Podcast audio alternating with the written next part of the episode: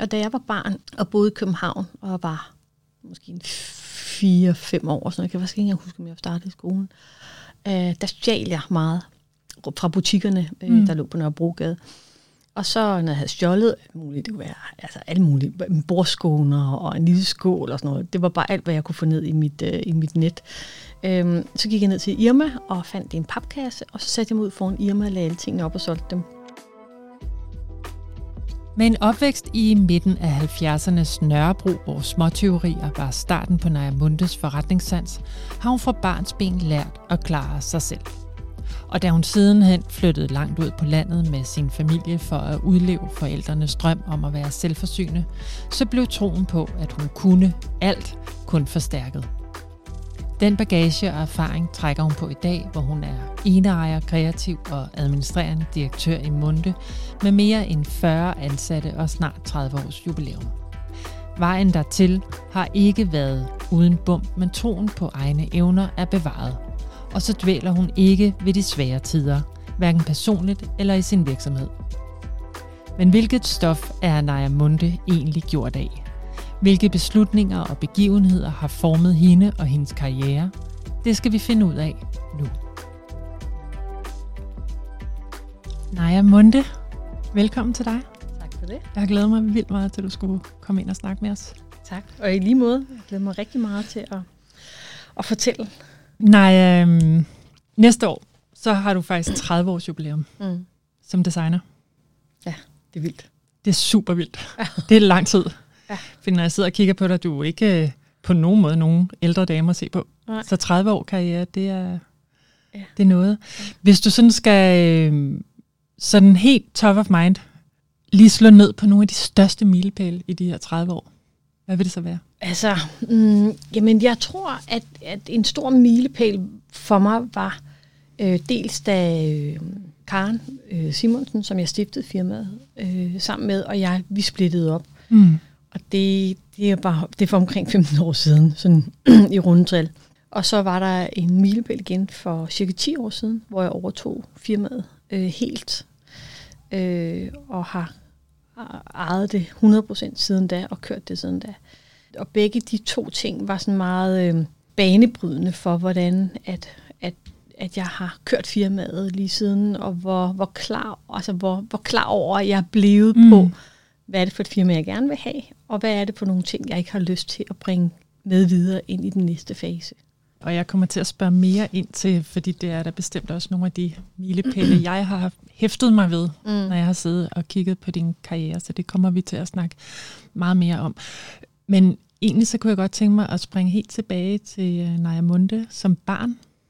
Hvad mm. var det for nogle rammer, der var omkring dig der? Øh, jamen, jeg er opvokset på Nørrebro mm. i København, det der hed Den Sorte Firkant, øh, som var, øh, som var et, et sjovt sted som barn, men jo også i virkeligheden også lidt utrygt.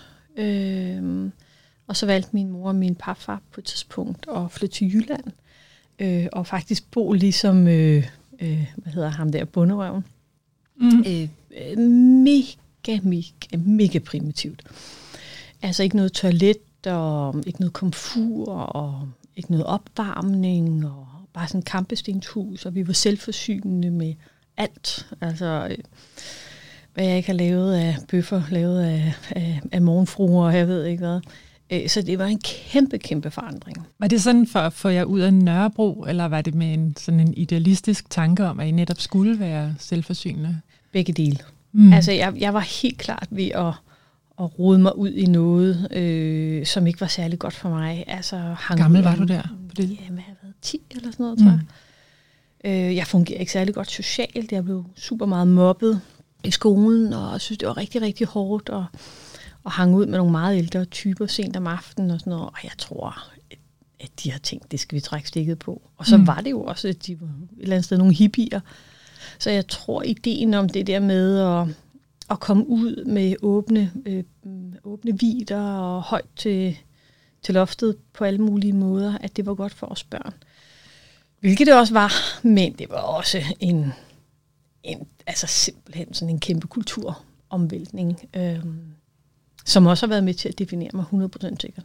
Men hvordan tog du imod det at stå der som en, en ung pige på vej ind i, øh, i teenageårene, der måske allerede har fået lidt, lidt hård hud fra Nørrebro. Ja. Hvordan var det så at komme, komme ud og stå der på marken? Altså, jeg kan huske, da, da, de, da de ligesom sagde, prøv at vi flytter over i det der hus, øh, og vi havde været over og se det en gang, så sagde jeg, jeg flytter kun med, hvis I lover mig, at vi køber et kæmpe, kæmpe stort ræb på vejen fra København derover til et godt stykke ud fra Viborg.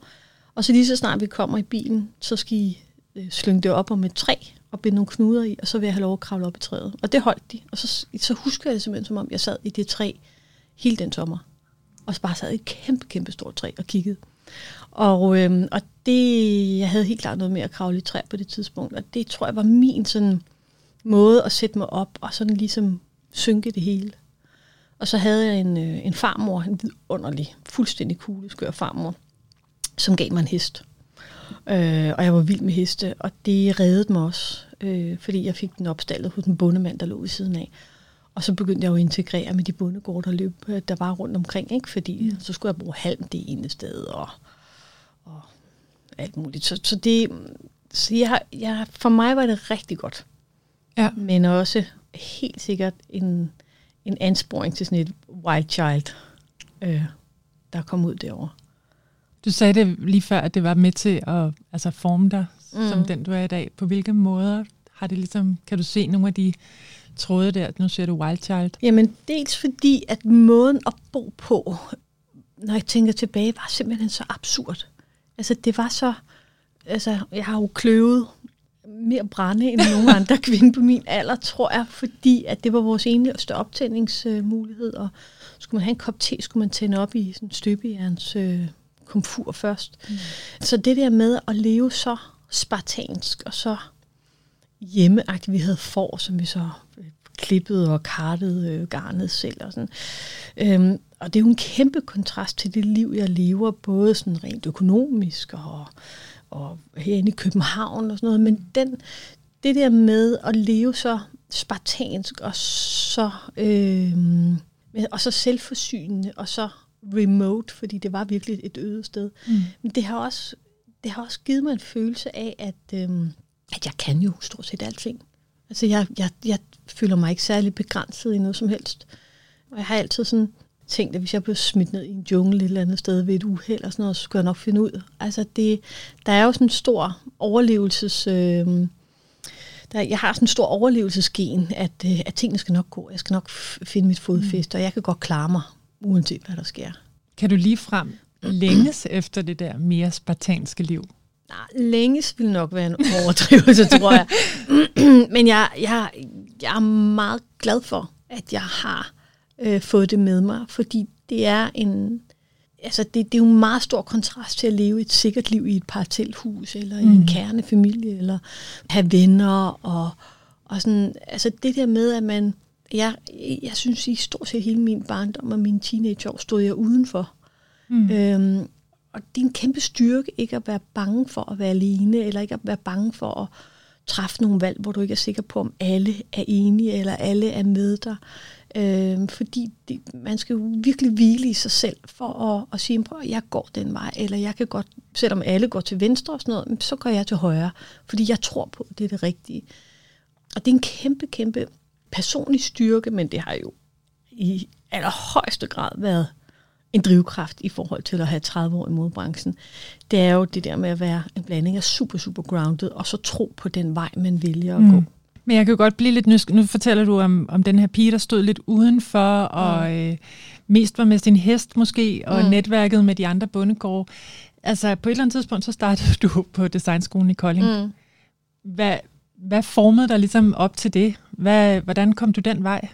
Øhm, Hvor det blev modet og interessen for design, der ligesom Ja, altså jeg startede dig? på gymnasiet i Viborg, og det ja. var en game changer for mig, fordi der kom jeg faktisk ind i et miljø, hvor jeg følte mig anerkendt og fik venner og, og festede og sådan noget. Og der kom der også en studievejleder ud, som sagde, at man kunne gå på noget, der hed Kolding Kunsthåndværkerskole dengang.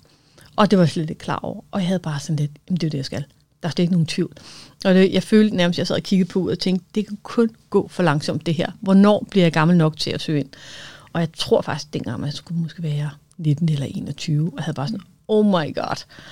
det er the waiting game, det her. Hvad i alverden skal jeg få tiden til at gå med, indtil jeg skal ind på den skole? Men var du allerede der kreativ? Altså, havde du fundet ud ja, af, at der var noget jeg, der, du var men kunne noget? Det var, det var jeg. Altså, jeg kan huske, at jeg syede sådan noget shorts ud af en, en du, min mor havde, og altså klippet og syet i alt muligt. Så det har jeg været, men, men igen, der var jo ikke noget, altså der eksisterede jo ikke en modebranche dengang, og man anede jo ikke om, hvad der blev lavet rundt omkring i verden og sådan noget. Så jeg tror slet ikke, jeg havde formuleret for mig selv, at man kunne være designer, eller det, at der var en modebranche. Og det tror jeg først egentlig gik op for mig. Sådan, der faldt nogle brikker på, på plads der i gymnasiet, hvor jeg tænkte, okay, så det er det, man kan. Og så var jeg bare sådan totalt, go for it. Det var det, jeg ville. Og hvad gjorde du så, for at, øh, mens der var the waiting game? Jamen, så ja. begyndte jeg at gå på alle mulige kunstskoler. Altså tog arbejde ved siden af i, som handicaphjælper og børnehave og alle de der klassiske ting. Øh, og så tog jeg tegnekurser og gik på tegneskoler og øh, var på en højskole for, med kunsthåndværk og sådan noget. Ikke? Og, og jeg kom jo selvfølgelig ikke ind første gang, men det gør jeg så tredje gang. Så, øh, og så, da jeg kom ind på Kolding, så var jeg bare sådan, nu er mit liv på plads. Fra nu af. Nu har jeg ikke flere sådan mål. Nu ser jeg bare, hvad der sker. Kan du huske den dag, det må have været i slutningen af 80'erne, mm. hvor, du, øh, hvor dagen oprendte, og du rent faktisk skulle starte? Øh, jeg tror ikke, jeg kan huske selve dagen, men jeg kan huske følelsen af at komme ind og få brevet om, at man må komme ind. Og jeg var bare sådan lidt, det er fantastisk det her. Tænk en rejse, jeg skal på. Og hvor hurtigt på skolen altså, fik, du, øh, fik du fat i at, altså, din vej? Jamen, det tror jeg, det vidste jeg, inden jeg kom ind. Jeg var slet ikke i tvivl overhovedet. Øh, men, men jeg tror, at dengang, igen fordi der, ikke, der var jo ikke rigtig nogen at spejle sig i, jeg tror, hvad hed vi? Inmoya, Matinik, øh, mm. øh, Bitte Karan. Jeg tror nærmest, det var de eneste modefirmaer, der var der. Så, så det var jo ikke sådan, man tænkte, jeg vil gerne være som hende eller ham eller dem. Så derfor så tror jeg, jeg gik ind med sådan en ret meget sådan en clean slate, at, at det var bare, nu, nu, nu vil jeg tage ind, og så måtte, måtte der ske det, der nu skete. Øh, jeg havde i hvert fald 100% ikke forestillet mig, at jeg skulle starte et eget firma. Nej, men det gjorde du faktisk. Ja. Nærmest lige øh, ja. efter, at I var kommet ja. ud ja. sammen med Karen Simonsen. Ja, præcis. Jamen, vi var ikke engang, vi var ikke engang, øh, vi var ikke engang færdige. Det Nej. første år, vi startede firma, der var vi på SU. Der havde vi taget en form for overlov eller selvstudie. Og nu må du lige hjælpe min hukommelse lidt på vej, fordi jeg husker det som om, at I havde noget, da jeg var skolepige, at I mm. havde øh, sådan nogle trendsider mm. i et ungdomsmagasin, men jeg har ja. simpelthen ikke kunne research mig frem til det, andet ja. end hvad der ligger helt inde ja. i min hukommelse. Men øh, hvad det, var det? Jamen det er vi lavede alt muligt til at starte med. Vi, vi lavede mo, altså modereportager til butikken og til vi unge, og vi holdt trendforedrag, og øh, vi lavede stylingsopgaver. Vi lavede jo alt muligt for overhovedet bare at tjene lidt penge. Vi lavede noget for Bella Center, øh, noget oplevelsesunivers og alle mulige ting, sideløbende med, at vi lavede tøj. Men, men inden at det kunne hænge sammen økonomisk, så, så lavede vi simpelthen så mange andre ting også. Hvad var det, I kom med der, som gjorde også, at I, vi skal simpelthen have et firma, fordi det, vi kan byde med, det skal vi videre med? Jamen, jeg tror, vi kom med en... Vi var, jo, vi var virkelig, virkelig en god kombination på det tidspunkt, Karen og jeg. Altså, og hun var... Jeg var helt klart den mest kunstneriske, og hun var helt klart den mest visionære. Så, øhm, så hun var en stor drivkraft i øh, hele tiden og sådan sige, nu skal vi gøre sådan, nu skal vi gøre sådan. Og jeg øh, var ligesom altid øh, med på den, og havde mange kreative indspark til, hvordan vi kunne gøre det. Øhm, så, så jeg tror bare, at det var, vi var fuldstændig ukulige og kørte bare på. Øh, og, og jeg synes egentlig heller ikke, at vi, vi oplevede en modstand mod os. Det var ikke sådan, at, at, at der blev rynket på næsen over alt det, vi prøvede, eller sådan noget. Jeg synes egentlig, der var sådan en, en nysgerrighed på, hvem vi var, og hvor vi kom fra, og, og sådan en, også en respekt for, for alt det, vi havde gang i. Så, så det var ikke sådan, jeg følte, at det var op ad bakke. Men, men det er klart, at det var sådan en, altså det var en tid med gang i rigtig, rigtig mange forskellige ting, inden at vi ligesom, og jeg i hvert fald landede i, at det var, at det var tøjet, det handlede om. Jeg kan huske alene det der med, at I havde, havde et plus i jeres brandnavn. Mm. Det var også nyt, og på en eller anden måde øh, med til at definere den tid. Altså det, ja. det var noget friskt. Ja, ja. Og vi hed faktisk øh, Simonsen plus Munde i starten. Jeg tror, vi trak lod om, at det bagefter skulle være Munde plus Simonsen. Måske lidt mere mundret, men, men hvor stærkt går det så derfra i forhold til, at I bliver et øh, veletableret brand? Jeg synes egentlig ikke, man kan sige, at det gik meget stærkt. Jeg synes, det gik slag i slag i slag. Mm. Øh, altså til at starte med, jeg tog jo selv rundt i Danmark og solgte varerne, og tog toget til Aalborg og øh, Esbjerg, hvor det ellers var, vi tog hen. Øh, så jeg synes, det er langsomt bygget sig op, men jeg tror også, at generelt så er jeg sådan ret risikovillig mm. i hele mit liv. Så vi tog også en masse chancer, og vi åbnede butik, og vi tog lån, og altså sådan, når vi satsede øh, på det, så, og det, altså det, det, det giver jo tit bonus, når man gør det. Altså, øh, så langsomt så voksede det, og det blev det jo faktisk ved med i rigtig, rigtig, rigtig mange år. Det var den lille butik inde i Kronprinsens Gade? Ja, præcis, ja. Der var, for Bruns Bazaar? Jamen, jeg kan ikke engang, hvad var den? Var den 12 kvadratmeter? Altså, Stor var den ikke? Den var bare mini-mini. Ja. Hvad var det for en tid? Fordi nu sagde du også øh, lige i starten, det der med, at der var ikke rigtig nogen, da du var helt ung, mm. eller barn, nogen modebranche at spejle sig i. Mm. Men der skete jo nogle ting i dansk mode, ja. som I øh, især også var drivkraft fra. Men der mm. var også andre danske brand, der ligesom begyndte at vokse, og, og også fik en, en mere sådan international rækkevidde. Ja. Hvordan, hvordan vil du beskrive den tid? Jamen, den var jo, altså jeg synes jo, den var fantastisk, og det er rigtigt nok, altså Bruns Bazaar startede på det tidspunkt, øh, og senere kom øh, Barmo Færdgarden og Stine Gøjer og Malene Biver til, altså der, og Rutsav på, på, på det tidspunkt. Men det, det, var jo, det var jo fantastisk, fordi at vi kunne jo, altså vi solgte jo over hele Danmark, og, og vi havde jo ikke særlig meget konkurrence, fordi der jo ikke var ret mange andre end os. Men omvendt, så, så øh, internettet var jo først lige blevet opfundet der, mm. øh, så det var jo også sværere at komme bredere ud. Altså det var, hvis man skulle sælge internationalt og sådan noget, det var virkelig svært. Så skulle man tage på messer rundt omkring i Tokyo eller New York og, og sådan noget. Det var, på den måde var det lidt op ad bakke, så der var klart nogle fordele ved det. Men, men alle, hele den palette af muligheder, der er i dag, dem havde man slet ikke til rådighed dengang. Så det er jo, det er jo et helt andet ballgame i dag, end det var dengang. Hvordan, hvordan husker du dit liv fra den periode? Jamen, jeg husker det godt.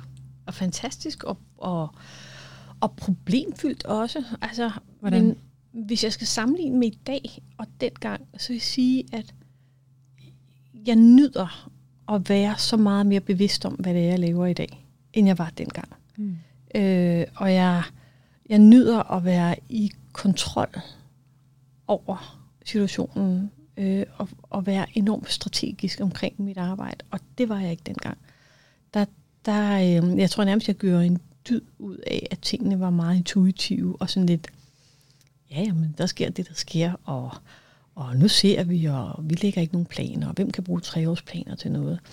Øh, og der arbejder jeg på en helt anden måde i dag, og det, det er for mig federe i dag, end det var dengang. Men, men jeg var mega glad dengang, og stolt. Og Havde I sådan en fornemmelse af, at det hele bare, altså det var sådan en bold, der positivt rullede? Men du sagde også før, at der også var, det var også problemfyldt. Ja, nej, jeg tror aldrig, at jeg har... Jeg tror faktisk, jeg mere har i dag den der med, at det er en stor bold, der bare kan rulle. Mm. Altså, det tror jeg egentlig slet ikke, jeg tænkte over dengang. Jeg tror bare, jeg, jeg synes, det var oprigtigt fedt at designe og udleve altså hele altså mine kreative og, og kunstneriske evner, øhm, og se det folde ud. Men jeg, altså, man kan sige, jeg var heller ikke så godt inde i mit eget firma dengang, som jeg er i dag. Altså så sådan noget med økonomien og lige hvordan det gik og sådan noget. Det interesserede mig simpelthen langt mindre end i dag. Mm. Så der var jo også nogle ting, hvor at jeg måske har levet lidt i uvidenheden dengang. På godt og ondt måske? Mm, ja, på godt og ondt. Men det er det jo, når man lever i uvidenhed. Det er der jo både fordele og ulemper ved, ikke? Jeg foretrækker klart at, at leve oplyst. Ja. Hvordan vil du beskrive jer som brand? Hvad var det for noget tøj med dine ord, som I lavede dengang?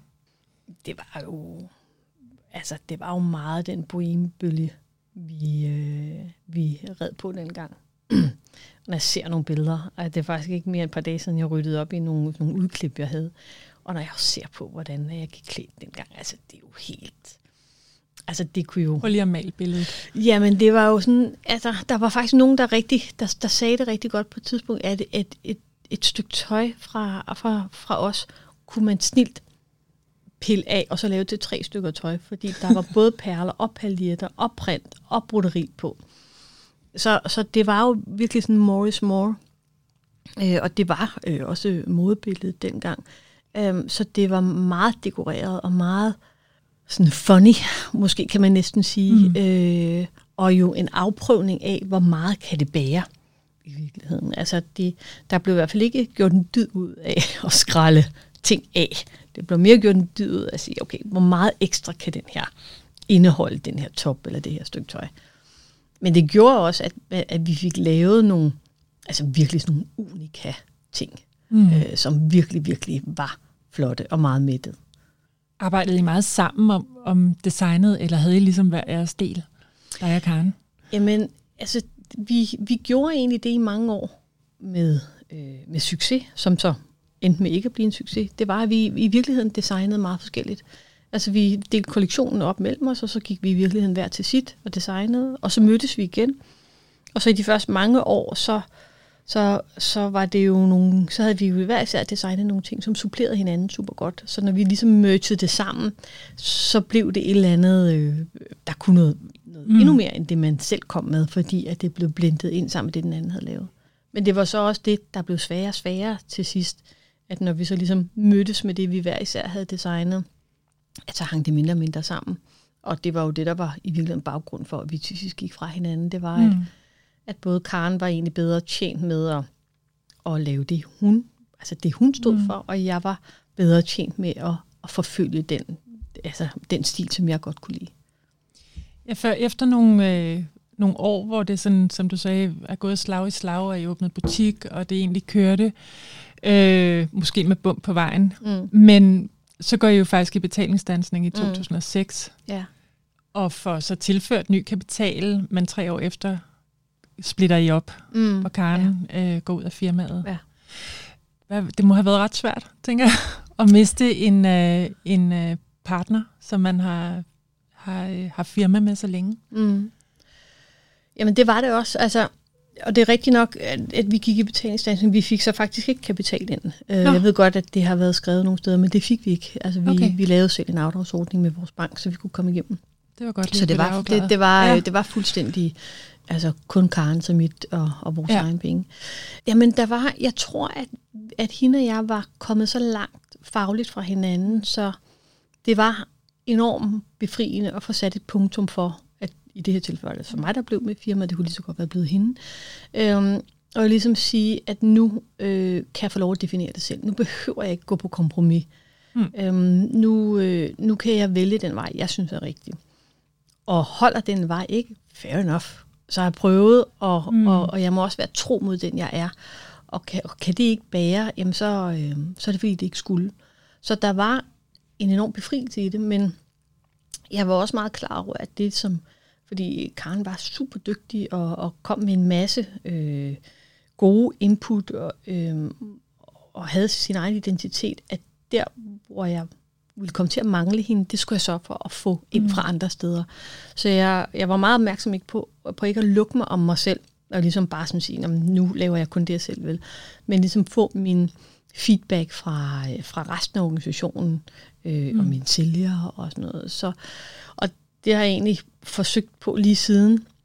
Øh, faktisk at være meget åben for, hvor er vi på vej hen, hvordan performer mit produkt, hvordan, altså hele tiden tage det der lidt kritiske blik på mm. sig selv og på sin virksomhed, fordi det er den eneste måde, hvor jeg kan blive ved med at udvikle det.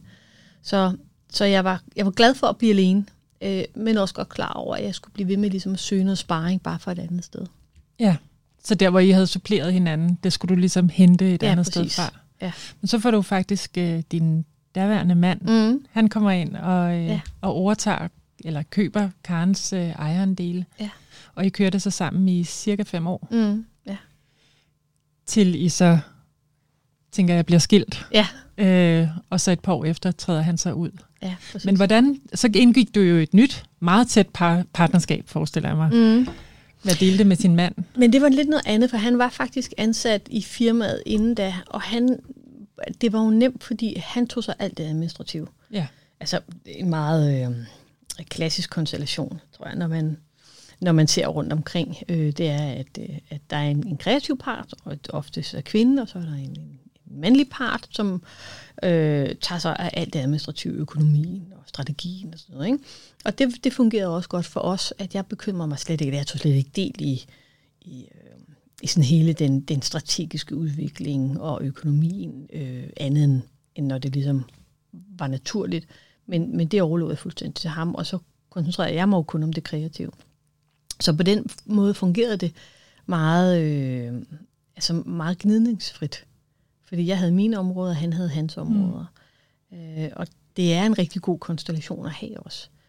Øhm, og man kan sige, at det er meget usædvanligt, tror jeg, når man kigger rundt, ikke kun i Danmark, men også internationalt, at der sidder en ejer, som har begge egenskaber. Mm. Fordi lige nu kan man sige, at jeg repræsenterer jo både den kreative, men jeg repræsenterer jo også hele driften, altså som ejer og som CEO, at der skal jeg jo også have, have det fokus nu. Ja, fordi øh, i 14, der blev det så til, skiftede du officielt navn til mm. Munde AS, og så købte du ham ud af virksomheden Ja, ja, og blev ene ejer, Ja. og det er du stadig den dag i dag. Ja. Og kreativ Ja. direktør og administrerende direktør. Ja. Så det er mange hatte. det er det. Men det gør ikke noget. Altså, det, det, mm, altså, det er jo meget sjovt, fordi du startede i virkeligheden med barndommen, hvad man formede mm. af.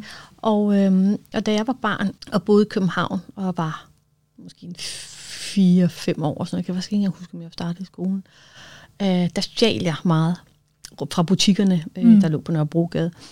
Og så, når jeg havde stjålet alt muligt, det kunne være altså alt muligt, bordskåner og en lille skål og sådan noget. Det var bare alt, hvad jeg kunne få ned i mit, øh, i mit net. Øhm, så gik jeg ned til Irma og fandt en papkasse, og så satte jeg mig ud foran Irma og lagde alle tingene op og solgte dem. Og, og jeg tænker sådan lidt, at, øh, at det, det har faktisk jo været et forretningsgen. Altså Ja. ja. heldigvis så blev der jo sat en stopper for det og alt sådan noget, men, men jeg tror bare, at jeg har haft det der forretningsgen i mig helt fra barnsben af. Det må jeg simpelthen have haft, når jeg tænker tilbage. Og det har nok bare ligget lidt i dvale, da, da sådan, at jeg gav los fra alt det kreative. Mm. Mm. Og jeg tror også, det er derfor, jeg tænker, at jeg føler, at jeg er landet et super, super harmonisk sted nu. Mm. Jeg tror, jeg, kunne ikke, jeg er alt for restløs til kun at sidde og være kreativ hele, hele dagen. Det ville jeg ikke kunne.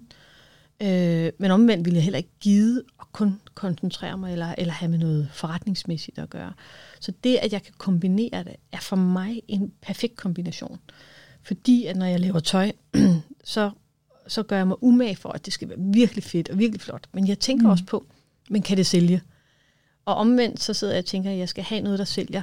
Men jeg, det gælder ikke noget, jeg laver alting alt for kommercielt. Så jeg har sådan min indre dialog med de to sider hele tiden. Og det er rigtig godt for et produkt. Fordi at så sikrer jeg mig, at der er lidt en fod i begge lejre hos det. Mm. Ja, så du har egentlig integreret flere afdelinger mm. i dig selv. Ja, ja.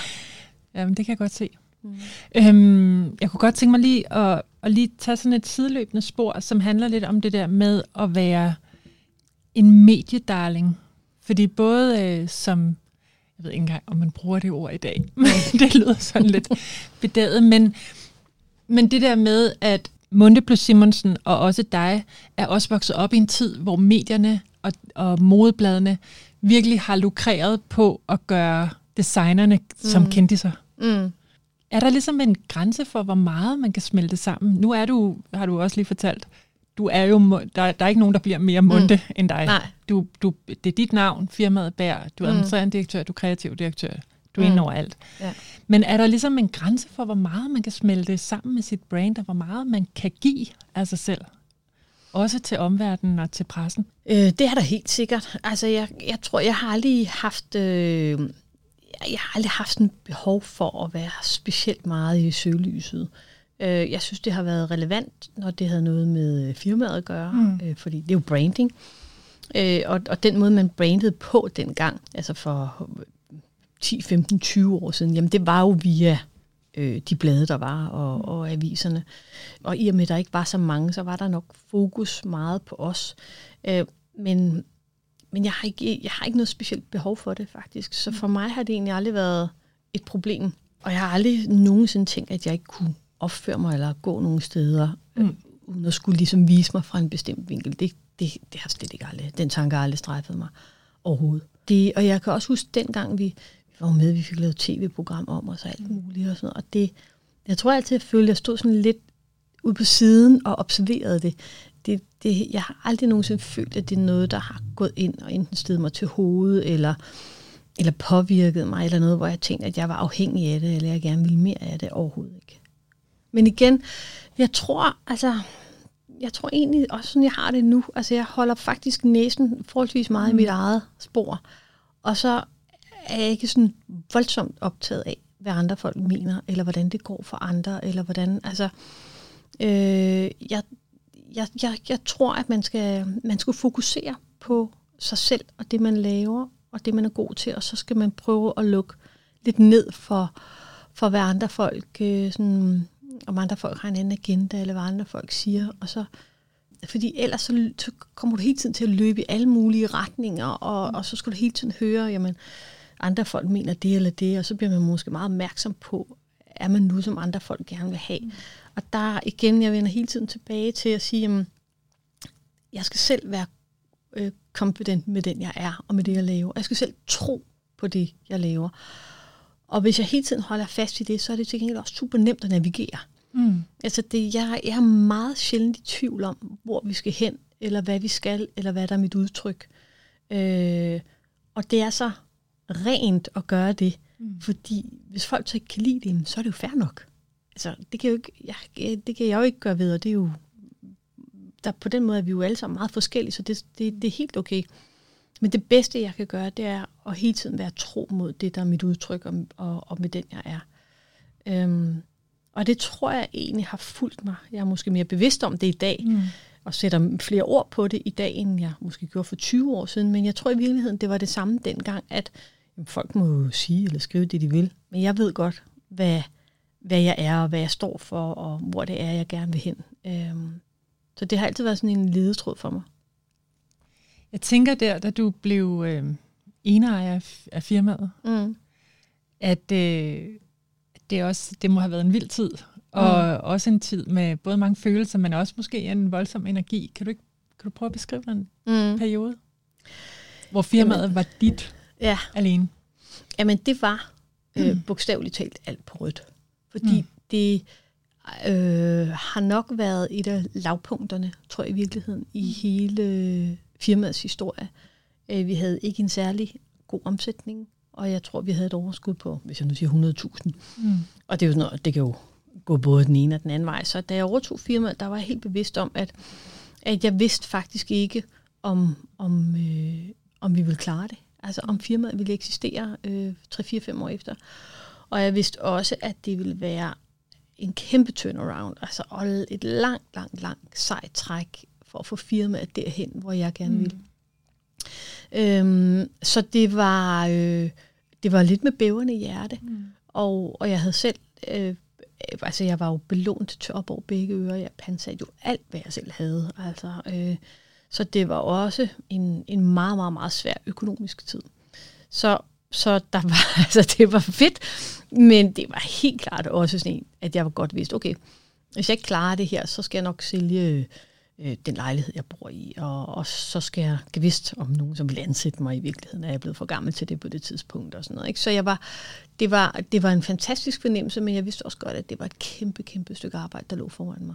Og det var ikke en mulighed for dig bare at sige, nu stopper vi eventyret? Nej. Nej. Og det er der simpelthen så mange grunde til, og det, det, der er så mange gange i løbet af også de sidste 10 år, jeg kunne have sagt, jamen bliv nu bare ved det her. Er det mm. her ikke godt nok? Eller, og, sådan, og det, det tror jeg, jeg er alt for ambitiøs og alt for visionær og har alt for meget drive til ikke altid at prøve af, om, om tingene kan, om jeg kan sætte barn højere, og om tingene kan blive bedre ud fra mit kriterie.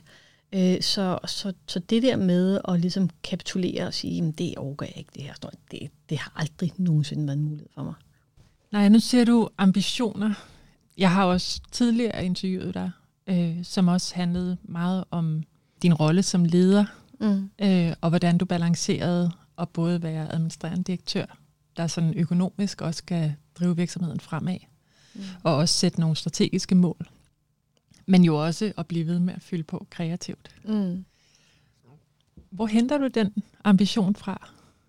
Jeg tror, jeg tænker, at det er en dåbsgave. Jeg ved faktisk ikke, om man kan fødes uden ambitioner, og så kommer de senere. Jeg ved det ikke. Men, men jeg må jo have været det i al den tid, fordi jeg hele tiden sådan har tænkt, hvordan kan jeg øh, gøre det her bedre, eller hvordan kan jeg udvikle det. Øhm, og så tror jeg også, at i takt med, at jeg, jeg selv følte, at jeg blev mere bevidst om mit firma, og især efter, at jeg havde overtaget det hele selv, der kunne jeg godt mærke, at der var nok mange, som på en eller anden måde havde måske ikke helt haft troen på, at jeg kunne klare det. Mm. Og, og nogen sagde det, og nogen sagde det ikke, men det lå ligesom sådan mange steder i luften, at, at folk var sådan lidt, mm, hun, hun har haft sin tid, ikke? Øh, og nu, det der, det får hun ikke vendt. Og der, der tror jeg, der har jeg jo simpelthen absurd meget fighteren i mig. Så jeg havde bare sådan et, you just wait and see. altså det skal jeg simpelthen nok vise, at jeg kan forvente det her om. Øh, og, og i det hele taget, så synes jeg jo, at fordi man kan spørge sig selv, hvad er drivkraft? Mm. Og for mig i hvert fald, i mit liv, kommer drivkraft i virkeligheden måske fra et dårligt sted. Altså en dårlig oplevelse, eller en, en mistro, eller et svigt, eller et eller andet, så du har et drive for at gøre tingene anderledes. Så hvis det dårlige, du har enten har oplevet, eller du bliver mødt med, hvis du kan vende det til noget, der ikke slår dig i hovedet, øh, mm. så kan man faktisk finde en ufattelig ressource til at komme videre, eller gøre, gøre tingene anderledes, end det folk troede, du ville gøre, eller distancere dig fra det, du har oplevet. Og jeg kan i hvert fald se, at den der med, ligesom, at jeg ligesom havde sådan en fornemmelse af, jamen, at folk troede ikke rigtigt på mit projekt. Jeg kunne bare mærke, at det var en kæmpe ild og en kæmpe drivkraft for mig, og slet ikke noget, hvor jeg dukkede nakken, eller tænkte, ej, det er de sgu nok også ret i. Jeg var bare sådan, prøv at, you watch me. Altså, øh, og det, det, og den, den, den drive følger mig hele tiden. Øh, og den er blevet langt mere sådan udefinerbar nu, fordi nu er der jo ikke nogen, der kigger og tænker, øh, kan hun klare det, det går? Noget, fordi det, det, ja. altså, vi har jo 60 millioner omsætninger og en fantastisk bundlinje og sådan noget, så det tror jeg er helt indlysende. Men nu er det bare sådan mine egne ambitioner om at sige, jamen, hvor, stort kan man lave det her, og så stadigvæk have et bæredygtigt firma, og, med bæredygtigt mener jeg ikke kun sådan, øh, altså i forhold til produktionen, men jo også i forhold til, om det er en god arbejdsplads, om vi giver noget videre ud i samfundet til, mm. til nogen, vi har valgt, altså øh, kvinder eller kunst eller noget andet. Så, så, så man kan sige, pejlemærkerne er blevet lidt andre nu, men, men det er jo stadigvæk den der med hele tiden at prøve at finde det drive, der gør, at du presser dig selv mm. frem hver dag. Hvem har svigtet dig?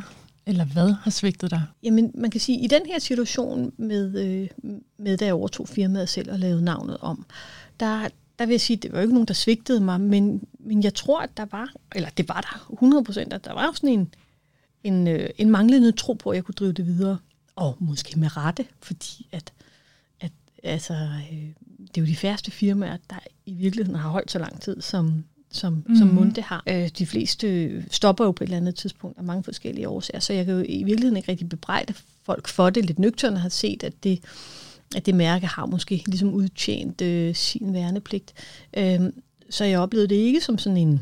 Altså det var jo ikke, man kan jo ikke snakke om, at det er et svigt, men det var sådan en manglende tro mm. på det. Det fornemmede jeg klart. Mm. Og det var en, øh, og det var en, det var en fantastisk, det var en fantastisk drivkraft for mig. Men der er, jo, der er jo simpelthen sagt så mange gode citater og så mange alt muligt om netop det der med, at hvis du kan formå at vende mm. de problemer, du står overfor, hvis du kan formå at, at vende dem til noget godt, så har du jo en, øh, altså så, så har du virkelig en, en, du tager under armen, og som bringer dig frem. Altså det er jo alt fra Einstein og Goethe, og jeg ved ikke, hvem der har, der har sagt det sådan noget. Og det er for mig simpelthen interessant. Um, så det, der ikke slår dig ihjel, gør dig stærkere? Ja. Og det er jo et valg, man tager. Ja. Det er jo et valg, man tager om, om øh, altså når vi ikke snakker sådan død og alt sådan noget, mm. ikke? det er jo et valg, du tager personligt, hvordan du anskuer noget, øh, om, om noget skal få lov at få dig ned, eller om du vil bruge det til en platform til at blive klogere, eller bedre, eller forandre dig, eller tage nogle andre valg i livet. Øhm, og det, det, det har jeg brugt meget. Altså nu, sidste år fik jeg konstateret kræft, øh, og øh, det var sådan en ret øh, speciel kræft, som kan sætte sig alle mulige steder i kroppen. For mig satte den sig så i brystet, og jeg fik bortopereret mit bryst. Øh, og, øh, og det kunne jo, det er jo, det er jo virkelig sådan en ting, man kan tage og føle på og sige, okay, det, hvis du skal gå ned, ja. hvis du skal gå ned og hjem, eller hvis du skal lægge dig ned nu, altså så er der nok ikke nogen, der vil løfte et øjenbryn over det. Og igen, så må jeg bare sige, at for mig var det bare en... Da jeg ligesom fandt ud af, at det ikke var noget, jeg ville dø af, eller mm. formentlig ikke i hvert fald, og, og at jeg, jeg kunne blive helbredet for det, så var det en endnu større taknemmelighed for det, jeg laver. Altså jeg kan simpelthen huske, da jeg kom tilbage på arbejde, og det gjorde jeg allerede efter en uge, at jeg bare havde sådan, hele min krop sagde bare, velkommen hjem til det her firma. Og, og jeg, jeg elskede at være sammen med folk, der var i firmaet. Jeg elskede at snakke med dem, og det var, det var sådan en fed fornemmelse.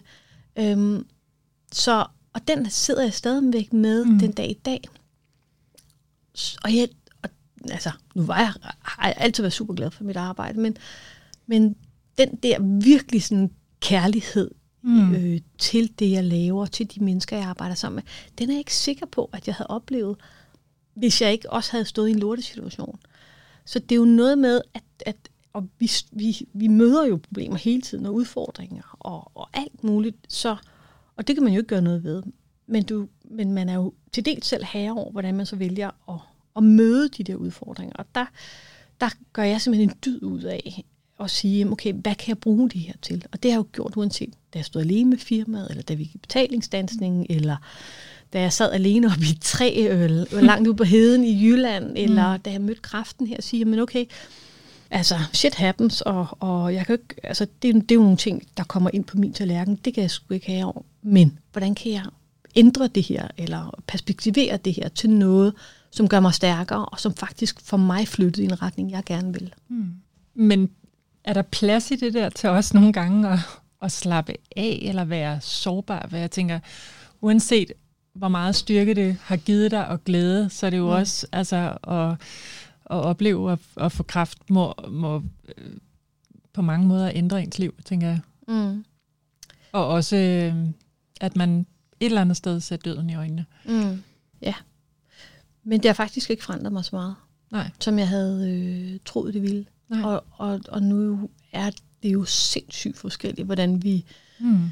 vi reagerer på sådan noget. Øh, men men igen, jeg tror hele tiden, at jeg vender tilbage til, det er mit valg. Altså jeg mistede også et barn halvvejs i graviditeten. Mm. Og, øh, og det kunne jeg jo også have, have grædt mig helt ned mm. i gulvbrænden over. Det gjorde jeg så også i, i tre uger. Men så havde jeg også bare sådan, okay, jeg er nødt til at pakke det her ind i en kasse, hvor det kan være, og stille det op på en hylde.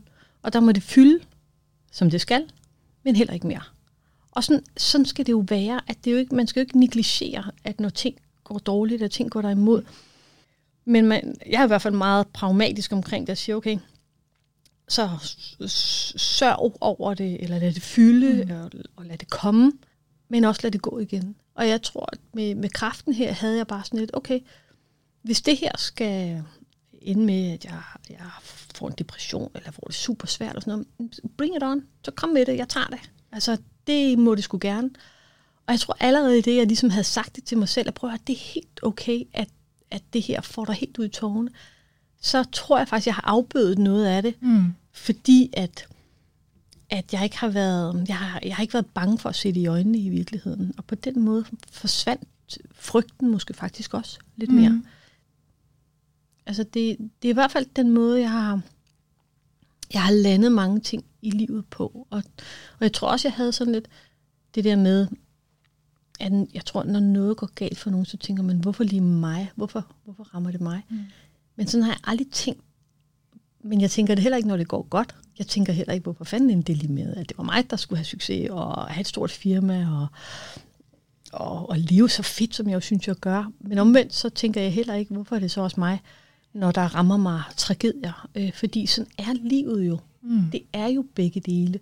Og det, du skal bare nyde alt det, der går godt, og så det, der kommer, der er skidt, må du svede ud. Altså, du må få det igennem, og så må du så sige, okay, hvad er det så? Jeg er nødt til at finde ud af, hvad er den gode essens i det her, jeg kan bruge til noget. Og så skal du holde fast i den, og så lade mm. resten gå. Den indsigt, du har, livsindsigt, men jo også i forhold til, øh, til din virksomhed, hvordan, hvordan, øh, hvordan smitter den af på din måde at lede andre? Fordi du også, mm. selvom du er helt oppe i toppen, så er du også, øh, der er jo ikke nogen at skyde skylden på, hvis Nej. tingene ikke øh, går godt, eller virksomheden ikke bliver ledet på den måde. Nej. Hvordan, hvordan, hvordan får du tilført det af dig i din måde at være på, og din virksomhed, hvordan den kører på? Jamen, altså man kan sige, jeg synes jo, at alt omkring virksomheden i bund og grund er mit ansvar. Mm. Øh, fordi det er mig, der, der definerer det.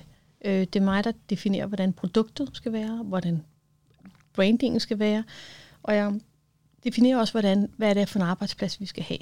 Og det har jeg ansvar for, så hvis noget af det går galt, så er det øverste ansvar mit. Mm. Øh, og det, det er jeg ret bevidst omkring. Og det synes jeg også øh, forpligter. Og øh, det forpligter i forhold til det design, jeg laver, at det skal simpelthen kunne sælges og have sin berettigelse ude i butikkerne, fordi ellers så har vi ikke noget eksistensgrundlag. Øh, og brandingen er jo sådan mere en subjektiv ting for mig. Jeg vil bare være stolt af, mm. hvordan vi virker udad til. Altså med vores materiale, hvad der vores showroom og vores butikker. Mm. Øh, og i forhold til, øh, til det arbejdsmiljø og de værdier, vi har, der er det vigtigt, at, at jeg definerer, hvordan vi skal være. Og at jeg holder mig selv op på det, og jeg holder ansatte op på det. Øh, at jeg vil have en god arbejdsplads, og jeg vil have, at folk har det godt øh, og glade for at gå på mm. arbejde, og vi har nogle værdier, som vi er stolte af. Hvad er det for nogle værdier? Jamen det er, at for eksempel så har jeg, det er nu lang tid siden, jeg har indført det, men når vi har øh, morgenmøder, så starter vi med at synge. Mm. Øh, og det er sådan en ting, fordi jeg har gået på højskole, det, det synes jeg bare er super hyggeligt, og det kan være Kim Larsen, og det kan være alt muligt andet. Det, det er ikke mig, der vælger sangene. Øhm, og det er jo sådan noget med at sige, jamen, jeg synes, det er vigtigt at stå og synge sammen, for eksempel. Så det, mm. øh, det implementerer jeg. Eller nu begynder vi at dyrke yoga sammen, øh, og vi, vi har foredrag sammen og sådan noget. Det, det synes jeg er vigtigt. Øh, jeg kan også sige, at jeg synes, det er vigtigt, at, øh, at vi har en god omgangstone. Øh, og det pointerer jeg meget, at hvis der er konflikter, så skal folk tage det på den og den måde. Øh, jeg gider ikke at have nogle intriger. Jeg tror igen, når man har været mobbet som barn, så mm. er jeg fuldstændig allergisk over for intriger. Så, så for mig er det noget med at kalde en spade for en spade. Og så at tage den, hvis man er uenig, og så kan man i hvert fald blive enige om, at man måske ikke er enige. Men sådan, så der er et, et trygt arbejdsmiljø, hvor der ikke ligger noget usagt, og hvor man ikke er bange for, at komme på arbejde, og man skal sådan kigge sig over skulderen. Øh, så jeg er meget øh, direkte og meget kontant, men også super ærlig og super transparent. Øh, og det er sådan, jeg bedst kan lide det selv, at blive mødt af folk. Mm. Altså, hvis man har en anden agenda, som jeg ikke kan regne ud, og sådan noget, det, det gør mig øh, utryg og usikker. Mm. Så jeg vil meget hellere have, at, øh, at, at svisken på disken, at man ligesom mm. får, får sagt, hvad det handler om, ikke? og så, så kan man snakke ud fra det.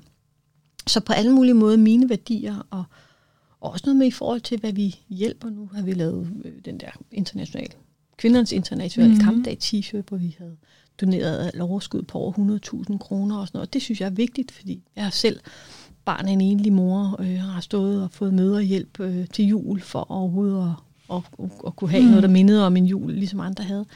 Så det er jo noget med at, at, og sige, hvad er vigtigt for mig at give videre. Øhm, og det behøver alle jo ikke at være enige i, men, men i Munde, der er, der er det sådan, mm. at der gør vi sådan og sådan, og der bidrager vi sådan og sådan. Og så er der så også en masse ting, vi ikke gør, og jeg ikke er, og folk ikke får tilfredsstillet hos mig, men, men jeg er ret ærlig omkring det. Det er jo også en arbejdsplads, kan man sige. Folk skal jo, det er jo kun dig, tænker jeg, der tager det hele med hjem. Ja.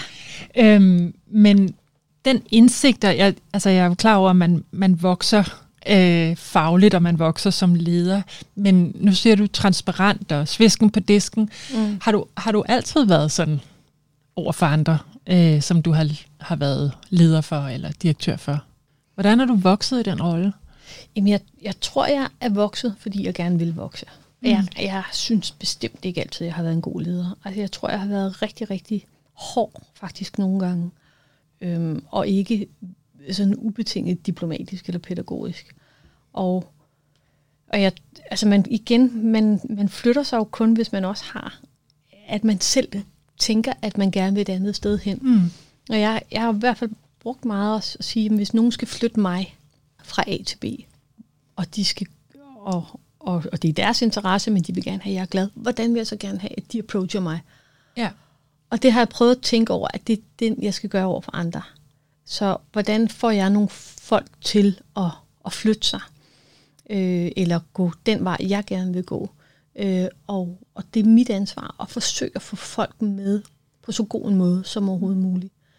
Øh, så så jeg, har, jeg har prøvet at være, være at, at være mere pædagogisk, end jeg måske mm. i virkeligheden var, da jeg var noget yngre. Er der nogle særlige oplevelser, der har gjort, at du gerne vil flytte dig? At du har fået den indsigt, at du gerne vil flytte dig? Øhm, nej, jeg tror bare, det er det at blive ældre og, mm. og blive rundere. Øh, min far, han sagde på et tidspunkt, fordi han er lidt eller det samme som mig, han var også øh, virksomhedsejer for sådan en kunstskole, og han sagde, da han var nogenlunde min alder, at han, han har altid været sådan en, der har bagt meget brød selv. Og så sagde han til mig, at han var begyndt at bage meget mere franskbrød i stedet for rugbrød. Og det var i en overført betydning. at han blev mildere med årene og rundere, og det er jo det, der sker. Mm. Altså en dag ad gangen, det er jo, at man bliver lidt mere nuanceret, lidt mere holistisk. Og jeg tror for mig i hvert fald, altså jeg har jo altid været super glad for, for, for mine medarbejdere og mm. kollegaer, men jeg tror, for, jeg er endnu mere klar over nu, hvor vigtigt det er, at vi er et team, og at de har det godt, og at det, det er altså min forpligtelse, at de har det godt. Og hvis, og det, derfor så er jeg nødt til at tænke på, hvordan gør jeg dem godt? Altså, hvordan, mm. hvordan forsøger jeg at være at, at, at spille dem deres bedste på en eller anden måde, fordi det er også i min interesse. Mm. Øh, så så jeg, jeg tænker nok sådan lidt mere hele vejen rundt nu, end jeg har gjort før. Mm. Men igen, det er jo det, der er så fantastisk ved at blive ældre, det er jo, at, øh, at det kan jo godt være, at, at der, er, der foregår et forfald nogle steder, øh, men omvendt, så, så sker der jo en opblomstring i, i ens sind, synes jeg, at, mm. at, at man, man, man tænker bare lidt mere rundt, og lidt mere på andre, og lidt mere på, sådan, hvis man skal have alle med på den her rejse, hvordan skal man så gøre det bedst muligt? Jeg kunne egentlig godt tænke mig, at du lige, fordi I fik nemlig et nyt øh, hovedkvarter mm. sidste år. Vil du ikke lige prøve, øh, jeg har været derude, så jeg ved godt, hvordan det ser ud, mm. men vil du ikke prøve at beskrive, hvordan det er? Fordi jeg tænker, det egentlig øh, fortæller ret godt, mm. hvem du er, hvem virksomheden er. Jo. Vil du ikke Jamen, fortælle, hvad det er for et sted? Jo, men altså, det, det, vi, vi, vi havde jo egentlig et super lækker showroom mm. inde i midtbyen, øh, som faktisk var, var rigtig, rigtig kønt også. Men igen det der med hele tiden, jeg vil hele tiden prøve på at,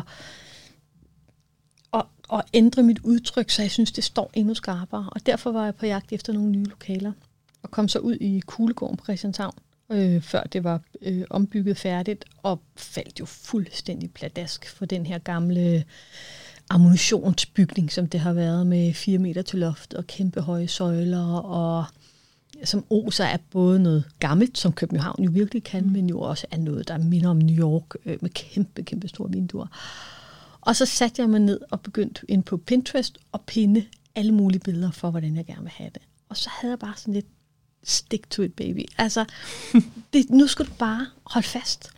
Og du skal simpelthen bare lave det, du har drømt om, fordi der er ingen, altså, der holder dig tilbage. Du har pengene til det, du, det er dig, der bestemmer, du har lokalerne til det, øh, alt er helt omfrueligt. Go ahead. Så det gjorde jeg. Øh, og, og man kan sige, at, at det er jo altså et, et outstanding fedt sted. Og som der jo tit sker, ligesom derhjemme, når du får renoveret dit køkken, så går du ud på dit badeværelse og tænker, okay, det ligner jeg ved ikke hvad, og så starter du det også. Og på den måde har det jo været sådan en, en lavine-effekt for mig, fordi at det, det er så visuelt, hvor meget vi har flyttet os. Mm. Og pludselig så, så tager jeg jo også et kritisk billede på alt muligt andet og siger, ups, så skal Københavnerbutikken jo lige renoveres, og så skal det her jo også.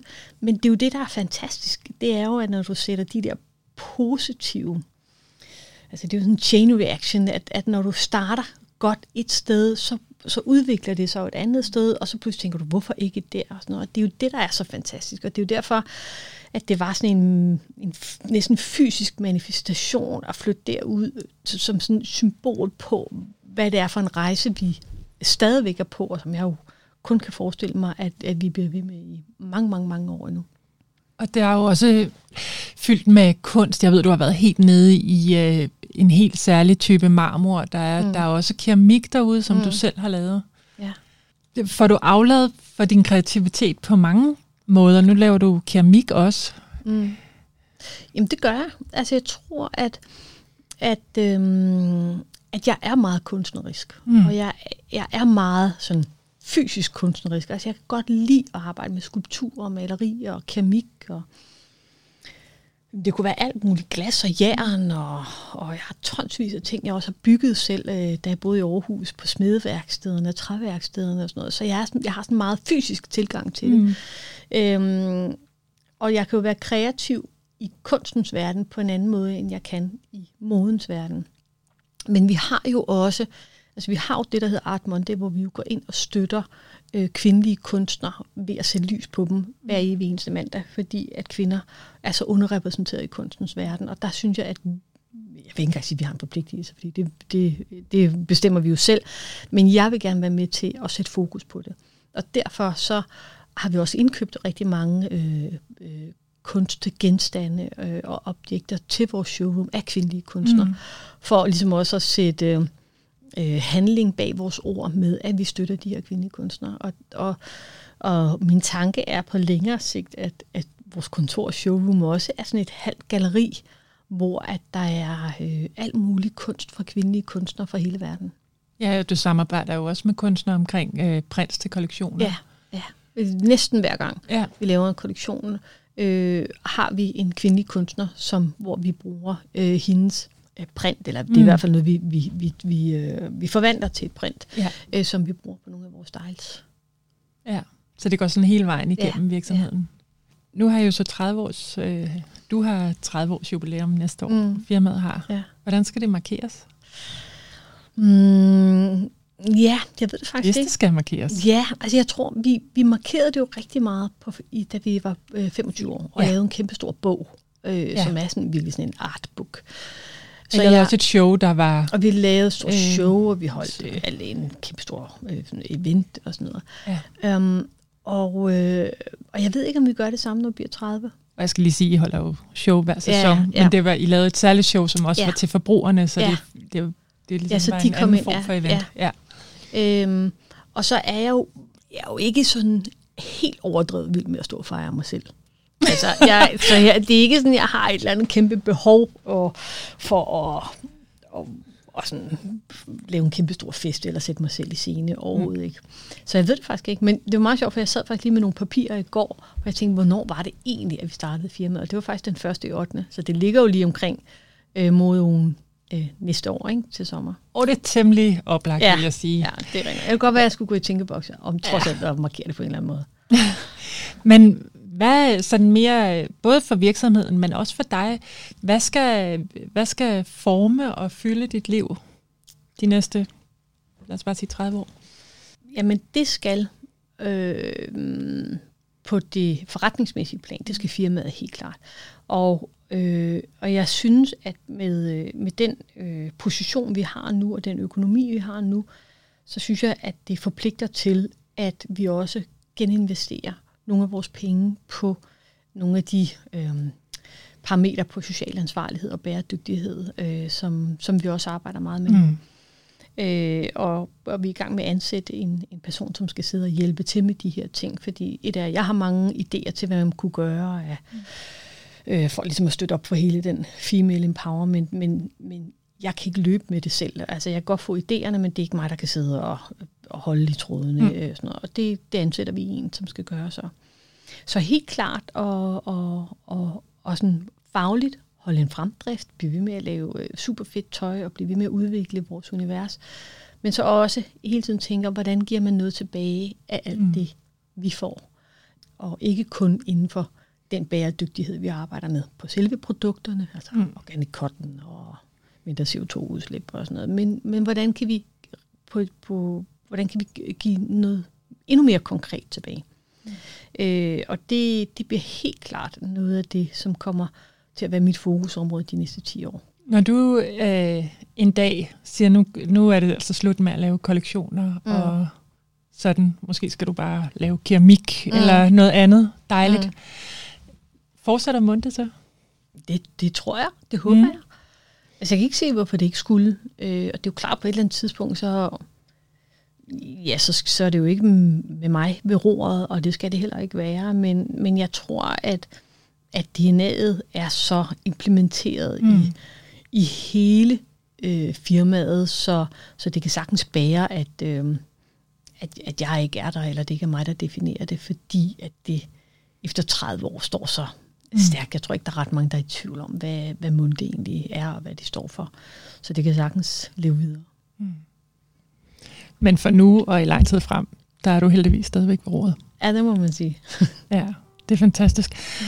Tusind tak for øh, at dele den her mm. del af din historie med os. Selv tak.